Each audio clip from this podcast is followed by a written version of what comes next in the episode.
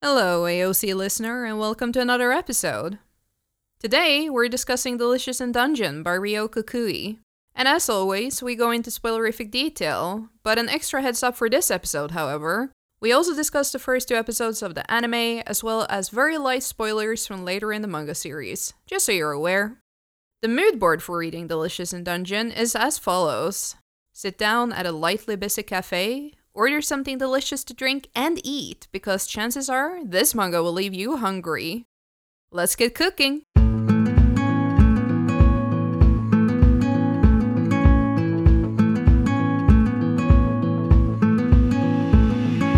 Hi, I'm Paul, a comic book artist who has just done his taxes right at the last moment and regrets everything. Hi, I'm Joss, and I've also just done my taxes two months in advance, so I regret nothing. What if the dungeon you RP'd in had a real ecosystem and a real economy, and finding food was something you had to take seriously? Well, the result would be Delicious in Dungeon, and getting a square meal would be an absolute deep dive into fictional nutrition. This dungeon adventure is a whole different kettle of fish. What do you get when you combine the Great British Bake Off, D&D, and the power of anime? Dungeon Meshi, or Delicious in Dungeon as it's known by here in the West. This cute foodie story should make two things evidently clear. Everybody simps for a good chef, and Laios is a monster fucker. It was the only thing I could think through this. Like, I'm, I'm not the only one saying this, right? Like, I, it, it can't Oh, be. 100%. Laios is a is a monster fucker for sure. I think that actually very organically, for the first time in ages, takes us into the cast, which I think we should just list off from the top. Laios is a fighter and a human. Chilchuck is a rogue and a halfling. Marcille is a mage and an elf. Senshi is a fighter slash chef, dwarf. And then you have Falin, who is a healer and also human, and also Laios' sister. And that's kind of the main cast in the first book.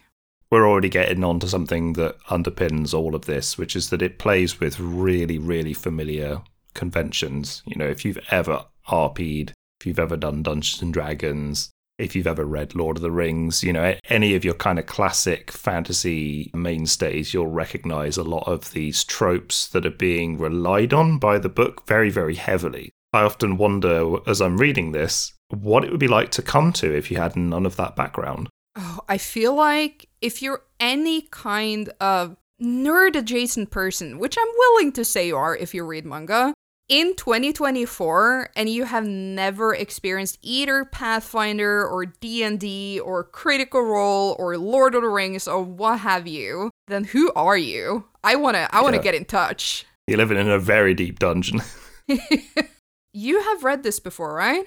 Yeah, that's right. So I, I sort of got into this series quite a long time ago, and I've been reading the manga. I think I'm up to about volume seven. I've been doing it relatively slowly. It's been quite a long time since I read volume one, so I reread it for this, and also watched the anime that has literally just come out. Good timing. So what are your thoughts?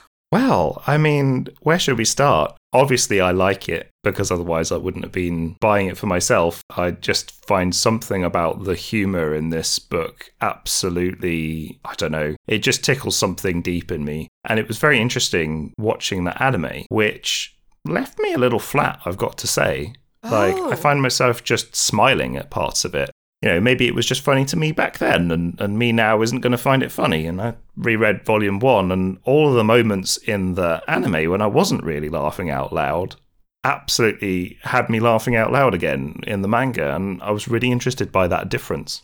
How about you? How did you get on with both of them? Because uh, I know that you gave the first one a try quite a long time ago, and you're coming back to it again. Yes, I read volume one when this was very fresh on the horizon. Back then, I still knew it as Dungeon Meshi and not Delicious in Dungeon, because it was already pretty talked about from the Japanese version.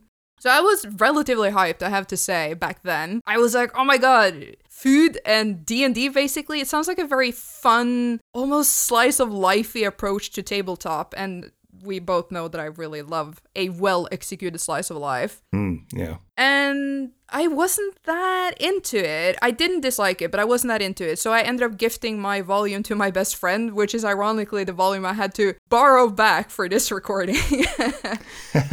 and reading it again, my opinion is pretty similar. I this time thanks to doing this podcast, I had a better way of processing why I felt the way I felt. And my biggest grievance, and this is very personal, is that it's incredibly fucking text heavy. There's a lot of talking, and the setup takes a long time. I feel this is, you know, the syndrome with fantasy stories that I don't gravitate towards. There's a lot of exposition, there's a lot of introduction, and I'm sitting here like, get this fucking show on the road. yeah. It's interesting. I'd hesitate to say that this story is well told. If anything, it's a little bit confusing. It leans too much on D&D tropes and and doesn't really explain itself in places it really ought to and over explains itself in other places. And because it's so heavily focused on food, it's got this weird pacing where in your average adventure story, moments when you might spend a lot of time, you know, on action or on setup, whatever it happened to be, this will ditch those in favor of spending a massive amount of time and detail on something really weird and incidental that has to do with cooking monsters. That's one of the quirky things I kind of gravitated towards it because of. It didn't really seem to give a shit about anything conventional. It's a very odd read to the point where I'd almost find it hard to sort of recommend to somebody, but I know it's very much my kind of thing. Yeah, and that's just the thing though. I respect it immensely for that. I would never say that this is bad. I am not even going to be very critical to it because I don't have that much negative to say at the end of the day. It, it simply really isn't that much for me. I like the premise. I think the premise is really fun. I enjoy the cast to a certain extent, which I will elaborate upon later.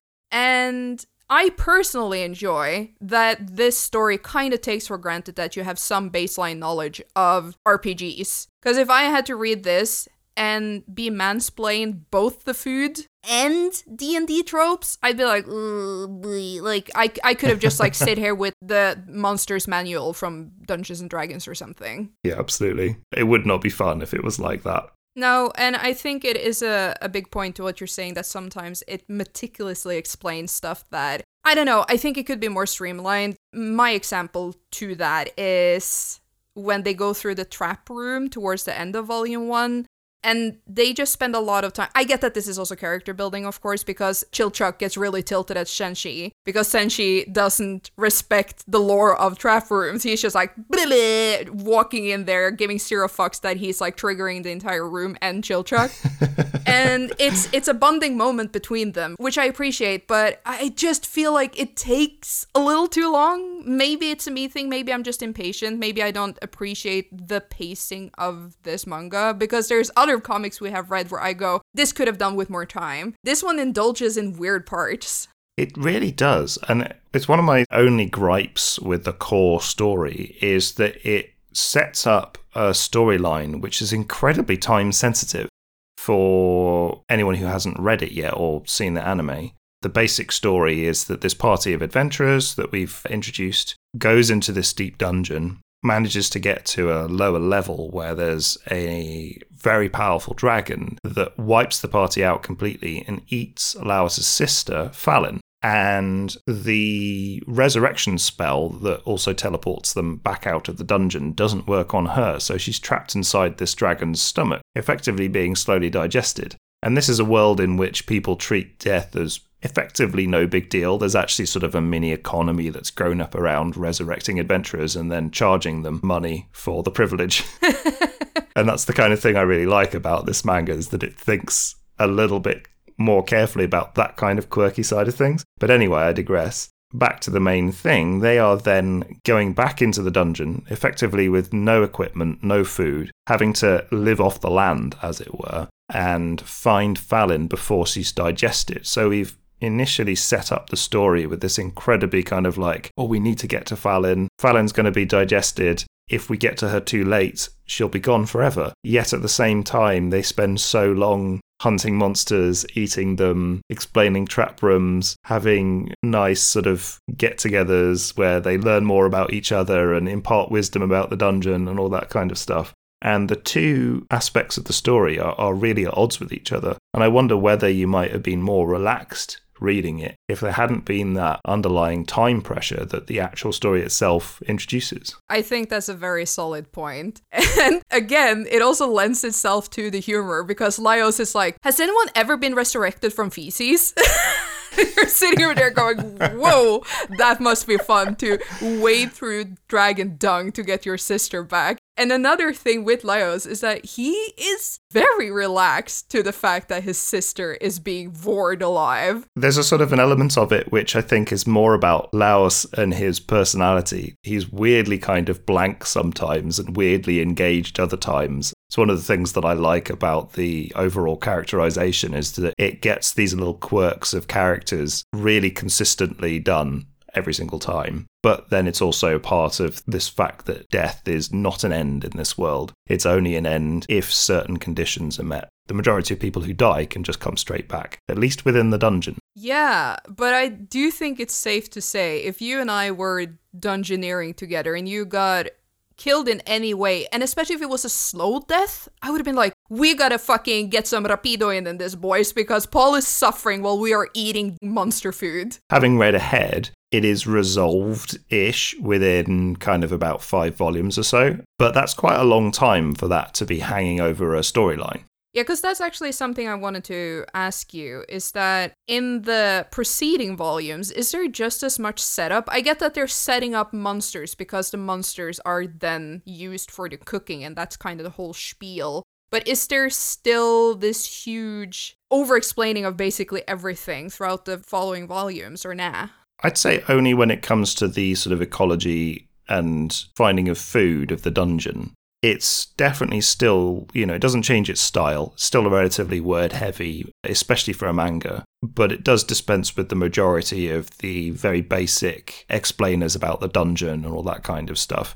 But a bit like Death Note, it's a manga that revels in its own power to explain itself. I think if you're enjoying that aspect of it, if you're enjoying the reveals about the world and about the way the world works, then you'll get on with the rest of the manga. But if you're finding those are making you impatient, then I'd say that that's sort of half of the substance of it, and you probably won't find the rest satisfying. It does feel like sometimes it goes off on a bit of a segue as well, and you don't really know why. Like, there are other teams of adventurers and other characters that are introduced in other volumes that you spend quite a lot of time with without really knowing why you're spending time with them. And the core storyline is intriguing because of that. But again, I would hesitate to say it's like really deftly told or anything. You've just got to sort of trust that it knows where it's going and, and go along for a ride. Mm, yeah, maybe that is why I struggle latching onto this because, as I've said several times now, it does have core elements that I find very enjoyable but as someone who is very much a D&D person have listened to probably thousands of hours of D&D podcasts at this point played D&D myself both played and DM'd this is where I tried entire territory for me. And the boundaries at least that this sets up with I can't speak for the further volumes but in volume 1 this feels like very weighted territory. And I'm just sitting there like hmm when's that little saucy spice gonna hit I mean, I think the saucy spice comes exclusively from the food and the way that it describes the ecology of the dungeon. Everything else is very generic, and I think that that remains sort of the point of it in a way. Yeah. It's interesting that it's managed to stick out and gain itself a big following and a adaptation and a good reputation despite that. That doesn't remotely surprise me personally, since right now we are at the height of a tabletop boom. People are so horny for tabletop content, be it Critical Role or Dungeons and Daddies or whatever podcast you're currently listening to or watching, or just being able to play themselves, or not to fucking forget Baldur's Gate 3. People are just so willing and eager to participate in anything D&D or tabletop adjacent. I think that market is just so ripe right now. Dungeon Meshi really came at the right time.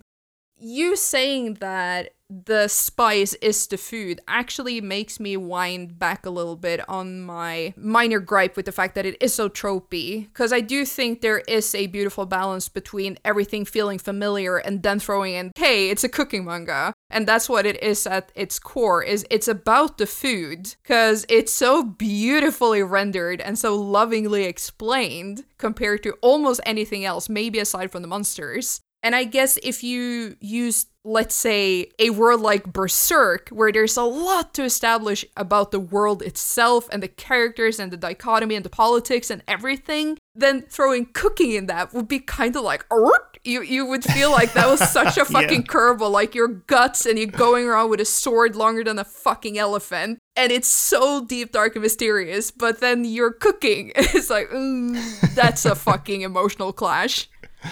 And funnily enough, I think it's in a long tradition that, that stems all the way back to Lord of the Rings as well, in which there is a bizarrely large amount of detail put into the descriptions of cooking that go into this kind of fantasy because it's all about the journey. It's all about the experience of being embedded in a journey through a dungeon or over a foreign land or wherever it happens to be. And things like procuring food, setting camp, they're the things that give it a spice that makes it feel slightly more than just a series of tall tales. It lets you, as somebody who's never been to the land of blah blah and fought the evil witch king or whatever it happens to be, have something in common with the characters. One of the things that I love about Delicious in Dungeon is that it takes the food so, so seriously that it feels almost like you're watching a cooking program sometimes. It will describe exactly how you peel the giant mushroom that's just attacked them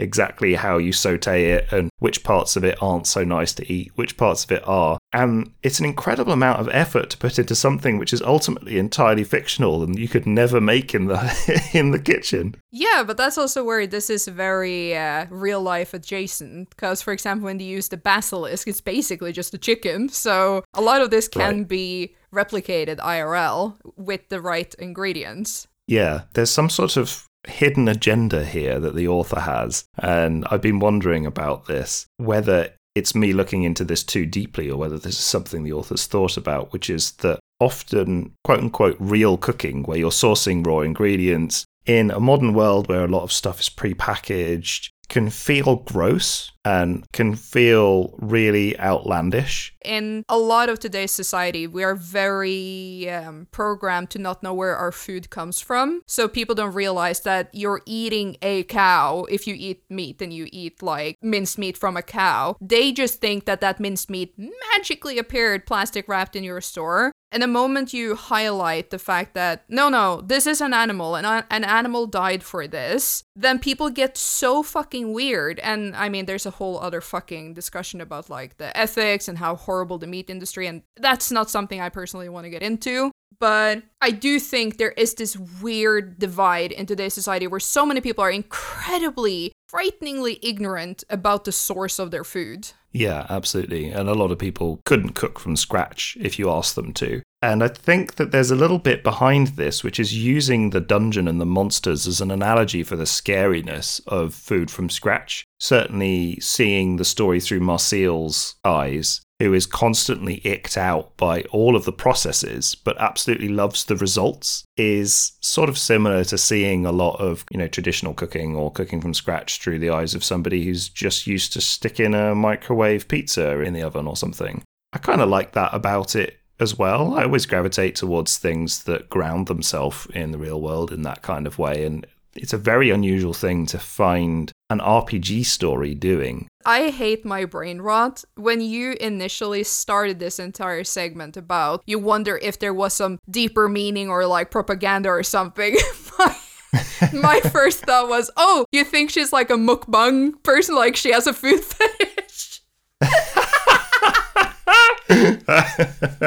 you just like went straight to the really dark nitty gritty, and I'm sitting here like, oh, oh, okay, no, that's that's not where he was taking this. I've got to say, there is something about this that does swing slightly fetishy in a sort of a weird way. One hundo Laios. Yeah, and it's mostly through Laios's eyes, I think. For a manga, it's actually relatively free of the usual ick and fan service that you often get that doesn't remain true for the whole lot, but certainly for volumes like one and two, it's it's the case. I found that kind of refreshing as well. If you sort of turn your nose up a bit at manga because you can't stand the constant fan service and, and ridiculous portrayal of women, then this one's not too bad. I say not too bad, but it's still got this like weird, slightly fetishy edge to things. I'm just trying to think. There was one one particular part that stood out. It was actually very very funny. Is it when Laios is like asking Marcille how it felt being devoured by the man-eating plant, and he has like a gist face because he wondered if it was really nice being inside that plant, and she's about to fucking deck him? That's it. Yeah. And funnily enough, when I first read that, I remember like really laughing because of the way it was done. And then when I watched the anime, I found that whole sequence really uncomfortable and not funny at all. And I was like, wow, was I just sort of missing something? Was I really off all the time? And I went back and read the manga, and it, again, it really, really made me laugh. And I think it's a matter of pacing and also a matter of exactly how funny the art in this is. Because the art can go backwards and forwards between being very dramatic and really hilarious, just one panel to the next. And it's specifically it's Marcille's expression when Laios is talking about how it must feel to have these uh, living plant tentacles wrapped around you. It's on the bottom of page 55.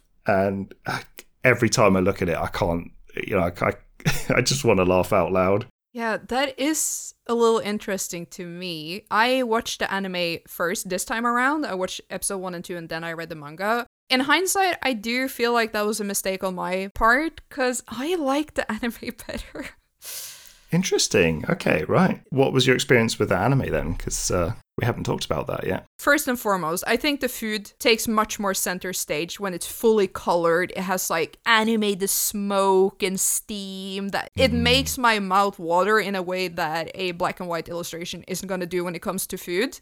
For as much as I hark on about the fact that I prefer comics to be in black and white, and I still stand by that statement to this day, I think there are certain elements that really benefits from color, and one of those are food. So that's definitely one angle of it. I was also very impressed with how patient anime was. When I started episode one, I was convinced that episode one would be volume one, and instead it's just a chapter. And I'm sitting here, are they gonna animate the entire fucking thing? Because this is gonna be like Full Metal Alchemist or something. It's gonna be super fucking long. It's effectively one or two chapters per episode. So I was very, very impressed with the respect it shows towards the pacing. And one of the things I felt going back in and reading the manga again, some of the things I didn't like about the anime were some invented little details. Like, for example, in that sequence. In the anime, Marcille spends ages being dangled around, wrapped up in tentacles by this plant, whilst Lyle stands there and describes the way that the plant like embeds seeds in your skin and stuff. And none of that is in the manga. It is. Like he he explains it later, sorry. I should say he he does the exact same thing. Oh, but he explains it after she's been chopped down. Now I'm struggling to remember. I f- felt like that was very true to the uh, anime, but maybe I'm just like completely blanking. I'm trying to all of that stuff about the seeds being implanted in the skin. Oh, that's right. Yeah, it, it's just one panel, and it's after she's been knocked down. but it's still there and I I personally there, think yeah. for Hmm. I guess this is just a preference thing, and this is where maybe I'll bring online one of the other bullet points that I wanted to talk about. I don't like Marcille. She is the kind of tropey fucking female anime character that I was like, I wish that plant ate her. Yeah. because she screams about everything. She is angry all the time. She is incredibly, incredibly tedious. I am just very tired of seeing women portrayed that way in anime. I do like the fact that you brought to the forefront that maybe she is the representation of the youth TM, which doesn't know where the food comes from, and that's why she is so icked out by eating everything. But once she eats it, she finds it super delicious. But I think that overstays it welcome that by the time she's had her first meal and she does realize that it's really fucking good and since she is a very good chef, I wish she could just like dial it the fuck down just for the sake of the story instead of just keep being a insufferable little bitch. This was my main problem with the anime, it's just that when I read the manga, Marcille grated at me from time to time, but partly because of the way that she's drawn. I think she's got a much more serious side to her. It's more obvious, I or I felt anyway, reading the manga, that she's someone who takes everything absolutely seriously, and that the comic relief that revolves around her being icked out by the food seems like a sideline, or seemed to me like a sideline to her character. And I don't know whether it's something to do with the pacing in the anime or her voice actress, but it just felt like she was constantly screaming and doing nothing else in the anime. And I found myself going from thinking she was a character with some interesting elements to her to just being irritated by her in the same way that you were. Yeah, but the thing is, when I read the manga, and maybe I was biased because I'd already seen the anime, but I do think this was my impression all the way back when when I read it the first time. I remember never liking her. I think she's incredibly tropey. I think she's a very weak character. Maybe she has some incredible arc, but this is like I know I will be crucified for saying this, but this is the Chainsaw Man problem all over again, where the fans will die on the hill and be like, "Oh, but the characters, the development are so good," and I'm sitting here like, "Yeah, but I don't want to retell volumes of a horny, miserable little fuck." I totally hear you, and I'm not trying to say that she's like the most incredible character ever, but that I found her tolerable to begin with, and tolerance just turned into irritation when uh, when she was sort of fully voiced and fully animated, and I think that might be partly to do with Trigger's humor and the emphasis that they placed on it but it's also definitely there in the source material. There's no denying that. And I think maybe, I'm sure there's a lot of people by now who's like, oh my god, fucking chill, it's just a character. But I want to bring up a point that is, this is a very male heavy cast, and that's fine. But if you're then gonna include basically one other woman, at least in volume one, because I haven't read any anything else, make her a little more likable, please, because you're just underlining what a lot of people think about women already. Yeah, absolutely absolutely. And she does fall into that problem, certainly in the first couple of volumes. The cast does get a lot more balanced as time goes on. I don't think it's ever properly balanced, as far as I'm aware. Typically, the leaders of parties and the people who get things done are the male characters. And I don't think that really changes. So that's just an unfortunate thing about the source material. Yeah, yeah, that kind of blows. To uh, bring up another character that I am much more favorable of, though, is Laios. Like, despite your grievances with him being like slightly weirdly perverted about that flower or the man-eating plant it wasn't him that I had the problem with. It was it's the way he's portrayed. It's the emphasis of the director. I, I I do absolutely get. It. In hindsight, I see where you're coming from. Whereas this is just one panel in the manga, and he has already cut her down. While in the anime, he is standing there, and she is potentially suffering or getting parasites inserted in her, and he's just right. like, mm, oh, I wonder if this is good. The thing is, I was still able to differentiate that he wasn't like salivating over her or anything. He wanted to basically be in her position, is how I read that. yeah. But what I do like about him is that for all the grievances I have with Marcille being tropey, he is weirdly not tropey for being the main protag in this kind of story. I will say he does have some very endearing traits like spacing out during battle, or hyper obsessing about his little monster book, or really being enamored by food. And he's just like so monotone in a very funny way. Definitely. And, you know, I can certainly see that there might be something sort of neurodivergent about him, or at least that character traits are inspired by something like that. Regardless of how you're going to read it, it does make for a really interesting character and a very endearing one as well. And I also like that he's not fucking useless, which is a very typical thing for male main pro tags of this genre. Is that they're, oh my god, I'm I'm just like bringing all my dislikes to to this episode. But for example, yeah. the main character of Neon Genesis Evangelion, which I do think is a realistic approach to how a 13 year old or something boy would behave, but it doesn't make for that fun television IMO where all they're doing is being angry and crying. Yeah. Instead, Laios is just like, oh man, yeah.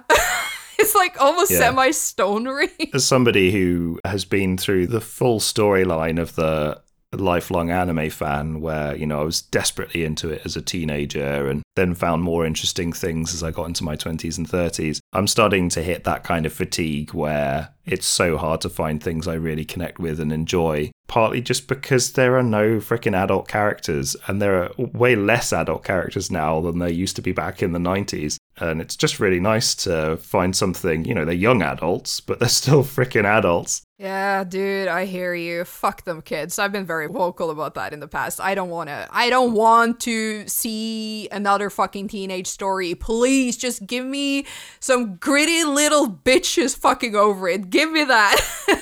yeah, yeah. Like, where's my? I don't know. I was. I've just ordered uh, Patlabor one and two the Blu-ray editions because they finally come out in the UK, and they're some of my favorite films. But they just they're just about adult characters. They're just about people with jobs and and stuff. I sort of feel like it used to be when I was younger that it was okay to write a story for kids about adults, and just don't seem to get that anymore. Yeah, I, I think we could sit here for another hour, but we definitely touch upon this before with the purification of everything. It's that like fucking weird hard divide that is so inorganic in today's society where so many kids and adults mingle on the internet. And I don't mean that in a creepy way, it's just that we are in one another's spaces. And then the stories that are being told are so separate from one another. Yeah, it's very strange, isn't it? I mean, I'm feeling a bit rattle my cane and hobble down the stairs yelling at the youth right now, but. no, this is not me yelling at the youth. This is me yelling at publishers and whoever the fuck else is deciding what comes out. Because y'all fucking cowards and uh, just fucking start making stories for me. Me specifically. yeah. Yeah, and me specifically, please. No more baby stories. Two volumes will be sold. Man, I didn't expect that I was bringing so much anger to this because I, I feel like I really need to re-emphasize Dungeon Meshi, a perfectly fine manga. It apparently just brought up a lot of latent emotions in me. Yeah. It's very adjacent to a lot of stuff that I have a lot of strong feelings about. And again, partly why I've enjoyed it, because it manages to sort of at least sidestep, if not completely avoid, a large number of those irritations that I've had with, with other things in similar genres. Yeah.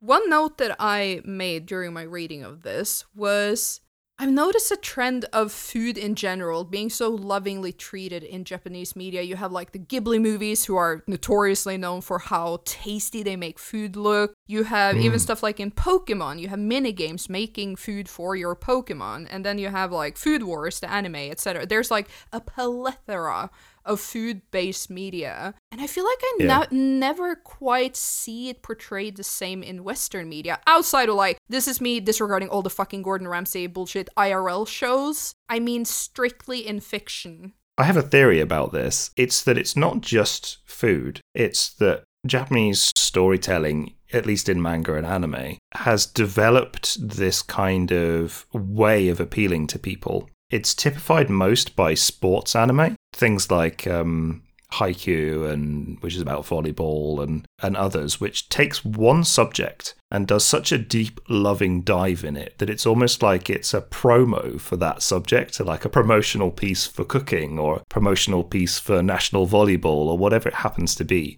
But that passion and that teaching that it does is sort of really addictive to watch you can find multiple examples of an anime or a manga doing that kind of deep, loving dive into that one subject. And you just don't really see that in Western storytelling of any kind that I'm familiar with. The closest I can think of was actually the Queen's Gambit. Mm, yeah, and that's very often compared to a sports anime. Right, yes. That's exactly what I thought watching it. I was like, this is a sports anime. This is written by chess, about chess. Yeah, for real. Meanwhile, the general US export is how fucking miserable high school is and serial killers. Yeah, a good example, actually, with, with food is another one called Wakakozake, which is just these little kind of vignettes about a woman coming home from work and enjoying her favorite food before she gets home. And the level of detail and passion with which she describes each dish and the pairings that she likes, the kind of beer which she enjoys with the kind of rice,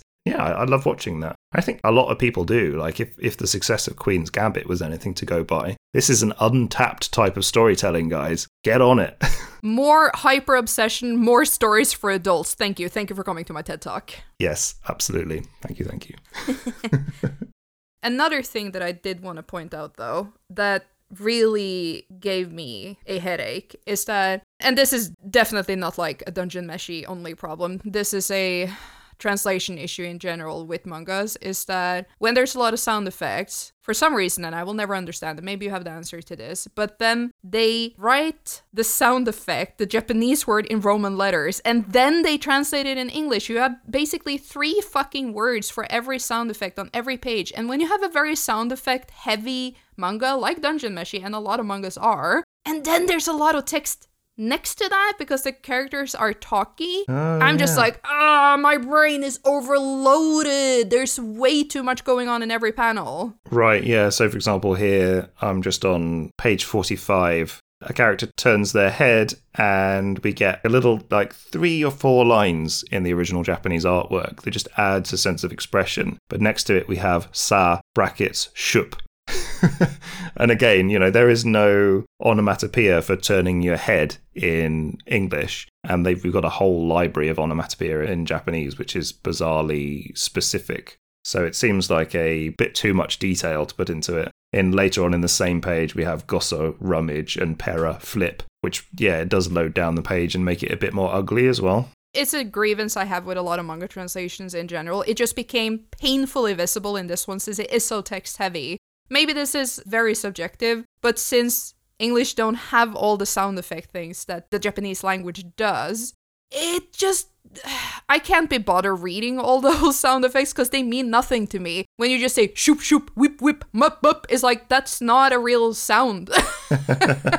yeah. And they even give up sometimes. They don't try and create a sound effect. Like here on another page, you've got uh, which is translated as rap. That's not a sound effect. You're, you're giving the actual translation. So they're inconsistent with how they're doing it as well. I would much rather they just write head turning to that sound effect. We had this conversation recently. I think maybe it was with Bird King, where I am a person who really enjoy when sound effects are literal, when it just says head turning instead of like shoop whoop Yeah. meep meep. Yeah, same for sure. How did you get on with the art in general? Because we haven't discussed the art a lot. I enjoy it. I do think it's weirdly stiff at times. That was the note that I made to myself. I feel like it's held back by its own stiffness sometimes, where it could have been so Hmm. much more exaggerated. And maybe this is a somewhat general thing for manga, and manga tends to be quite square in its shape language, while European comics tend to be round. This is me generalizing, of course. There are, of course, exceptions to this rule. And I do think Dungeon Meshi in general is quite square. In Western animation, we're inheriting a lot of the rules of animation from the kind of early Disney style, where it's all about arcs. Faces and features literally move in curves. And you can feel that in the cartooning that comes out of the same sort of culture. Whereas if you look at similar eras of Japanese animation, it's quite hard, almost realistic. When a foot is hit on the floor, the foot remains rigid, and the exaggeration comes from the way the floor reacts rather from the way the foot reacts. It's partly to do with a choice of what to exaggerate and how to exaggerate things. And I think a lot of manga has inherited that rigidity and it's only really when you see the characters translate into sort of chibi forms or funny faces, which use the juxtaposition of how extreme the difference is from the usual quite rigid forms to land a joke or establish some sort of humor. I personally, aesthetically, I've never really been a massive fan of squash and stretch, but as I've grown older, I've come to appreciate it more. Yeah, I guess this is where my background in animation really shows because squash and stretch is the name of the technique and it is some of the first baseline thing you are taught here at least when you do animation is to do the bouncy ball. It really depends. When it's severely exaggerated, that's not necessarily my cup of joe. But what I appreciate, and it's very visible in my own art, is that I'm a fucking whore for volume. Mm-hmm. If something looks tangible, that's something I'm very happy with, and that's something I gravitate towards. And I think something that is lost to me in the more non squash and stretch art style, it loses momentum to the point where I can struggle reading direction. So, for example, a very good indicator of this for me is on page 8 already, where Falin is snagged up by the dragon. That could be any fucking direction for all intents and purposes. This is not clear at all if the dragon comes from below, from above, from the side. It's a very weird panel to me where I'm sitting, yeah, something is lost in translation here. And that happens again and again in this manga for me. Not to a point where I'm confused, but there's just something lacking for me personally. Yeah, like a sort of a storytelling or intentionality behind every single line. And I think it's hard because really only, especially in comics where you've got to worry about your economy of what you're drawing. And, and this is a very, very detailed manga, especially when it comes to the food sequences. But the first thing that goes when you've got to work on so much all at once is that sort of care and attention that goes into every single implied gesture. It's like the best art can tell you a story about what happened before and after the panel or the picture. Yeah, I think the best way to summarize is is that my biggest comic yum yum is when it reads like keyframes. Yeah. And I do love that when it happens. I had one final question for you. Out of the meals in volume one, which one would you want to eat? I think, yeah, I'm going to have to go for the roast basilisk. Yeah, I agree. I wrote roast basilisk and man eating plant tart. And what I love about this is that we can have this conversation about completely fictional food because it's done so well. Yeah. I can taste each of these meals because they have such clear analogues, but they really are made of completely fictional creatures. It just goes to show that the level of attention and love put into the food making really translates well on every page that it's present. So, yeah, with that in mind, next episode we are doing Barbarous by Yuko Ota and Ananth Hirsh. Oh, I'm looking forward to this. I already love what I've seen of it just looking at the artwork. So, This is my pick, but I'm going in completely unknowing as well. oh, interesting. Okay, great. Well, looking forward to it. Same. See you then. See you next time. Bye. Bye. Okay, do you have a hi, I'm Paul? Uh, yeah, I'm just going to roll off quite naturally, I think. Um, hi, I'm.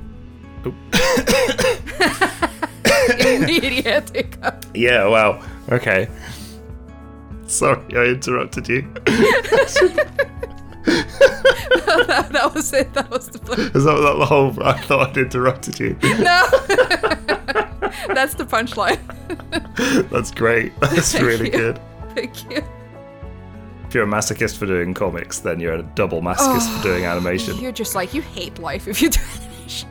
Do you want to introduce next week? Because it was what your. Um... Sure, sure, sure, sure. Oh, I said next week. Well, this is gonna be cut anyway, so. yeah. And a lot of people aren't used to it. Oh, sorry, my phone just went off. I can't Uh, believe you forget to put that in silence. Fucking new phone. It just it doesn't ding when I expect New it to. New phone hoodies? Told you to shush. I nearly said next week again. I was like, see you next time.